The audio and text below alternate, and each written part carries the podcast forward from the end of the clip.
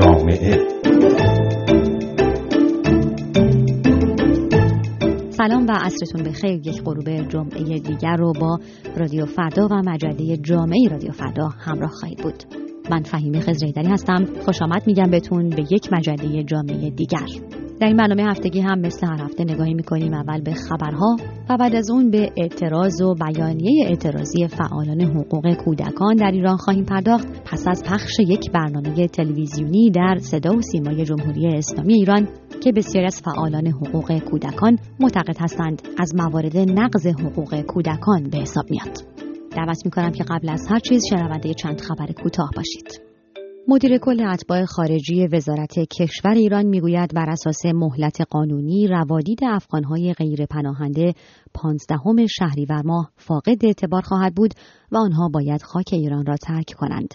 عزیز کازمی در گفتگو با خبرگزاری مهر گفته است سفیر افغانستان درخواست دارد تا مهلت قانونی تمدید شود و آنها همچنان با دولت ایران در حال رایزنی هستند ولی هنوز طرف ایرانی پاسخی نداده است.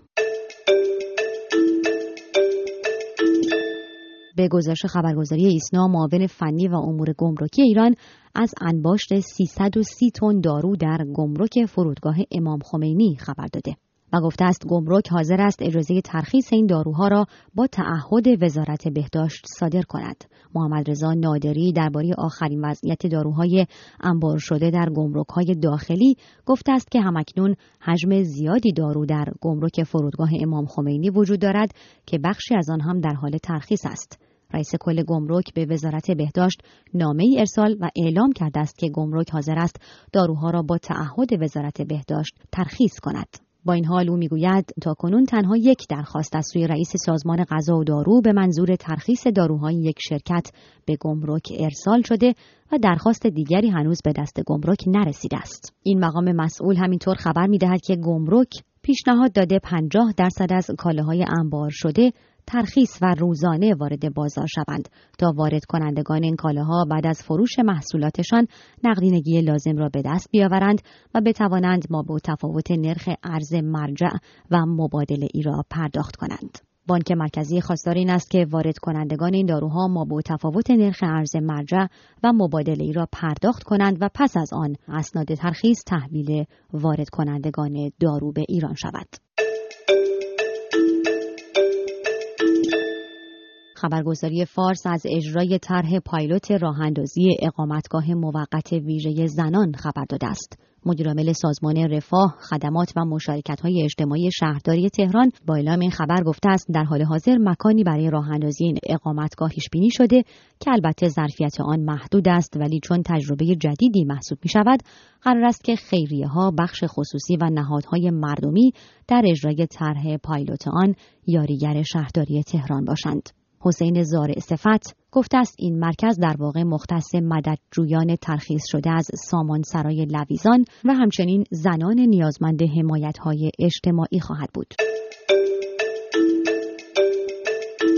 سیوم تیر ماه سال 1392 مردم نشستند پای تلویزیون. برنامه پربیننده ماه اصل پخش می شود. خیلی ها مخاطب این برنامه اند. از کودک و نوجوان گرفته تا بزرگسالان و مسنترها. ما یه مهمون دیگه هم داریم. من مهمونمون کجاست؟ پسر بچه وارد کادر دوربین می شود بیا قربونت برم.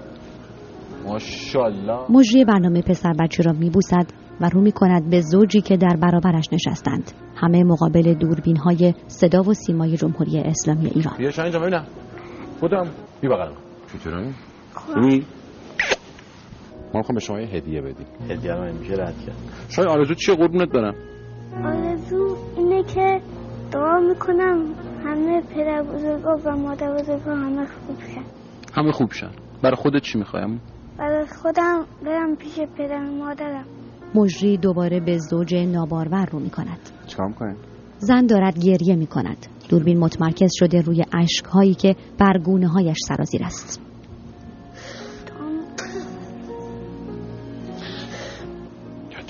حرف دوست داشتی بری توی خونه مام بابا داشته باشی؟ آره.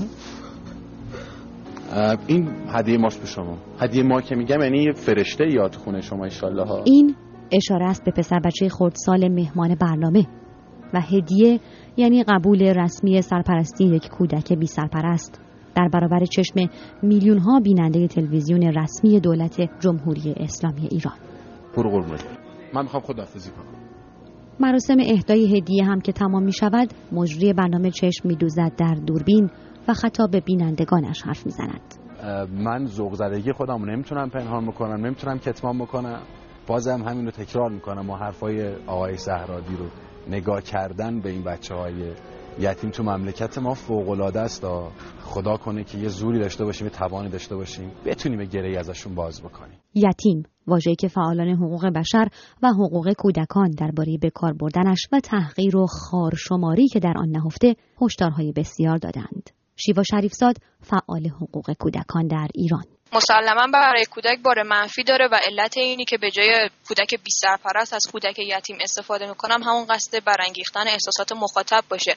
ما وقتی که میشنویم یه کودک یتیم وجود داره خیلی حالت ترحم آمیزتری بهش پیدا می‌کنیم تا وقتی که میشنویم بی سرپرسته فعالان حقوق کودکان در ایران پس از پخش این برنامه اعتراض و انتقادهاشان را عمومی کردند. بیانیه‌ای منتشر شد با امضای صدها نفر از فعالان حقوق کودکان و نوجوانان، روزنامه نگاران و دانشجویان در ایران. بیانیه‌ای که رفتار انجام شده در برابر دوربین‌های تلویزیون را نقض کرامت انسانی یک کودک و سوء استفاده از احساسات مردم برای پوشاندن ناکارآمدی سیاست‌های ساختاری و فقر و محرومیت به گفته این بیانیه میلیون ها کودک در ایران دانست. شیوا شریفزاد فعال حقوق کودکان در ایران به شرایط حقوقی و قانونی اشاره می کند که برای دریافت فرزندخواندگی و اعطای این مسئولیت به خانواده های متقاضی در نظر گرفته شده است. از نظر حقوقی یه سری قوانین و شرایطی در نظر گرفته شده برای پروسه فرزندخوندگی که خب مهمترین هدف قانونگذار از وضع اونا حمایت از حقوق کودک بوده. من جمله اینکه توی مقدمه تاکید شده کودکان بی سرپرست باید به خانواده هایی سپردشن که قانون تعیین کرده و بعد هم یک سری شرایطی برای اون زوج مشخص شده. بعد همین که متقاضیان باید تقاضای رسمیشون رو به بهزیستی اعلام کنن و اینکه در انتهای همه این مراحل باید دادگاه عمومی استان تایید کنه اون فرزند خوندگی و حکمش رو صادر کنه.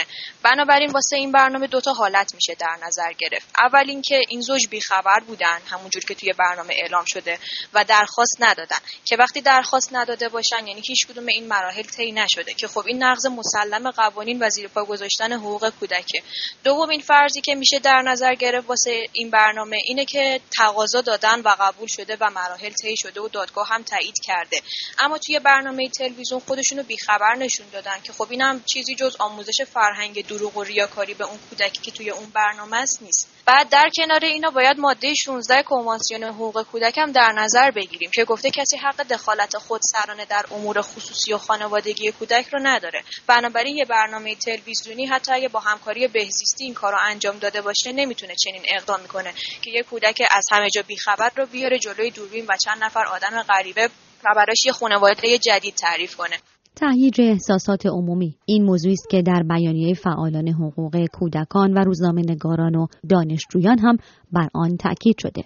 فعالان حقوق کودکان می‌گویند ما به عنوان مردمان این کشور حق داریم بپرسیم چرا خانواده را به تلویزیون میآورند و احساساتشان را تحریک می کنند تا بر شمار بینندگان خود بیافزایند بر کدام اساس ناگهان کودکی بی سرپرست را به عنوان هدیه به روی سن میآورند و به خانواده مذکور اهدا می کنند.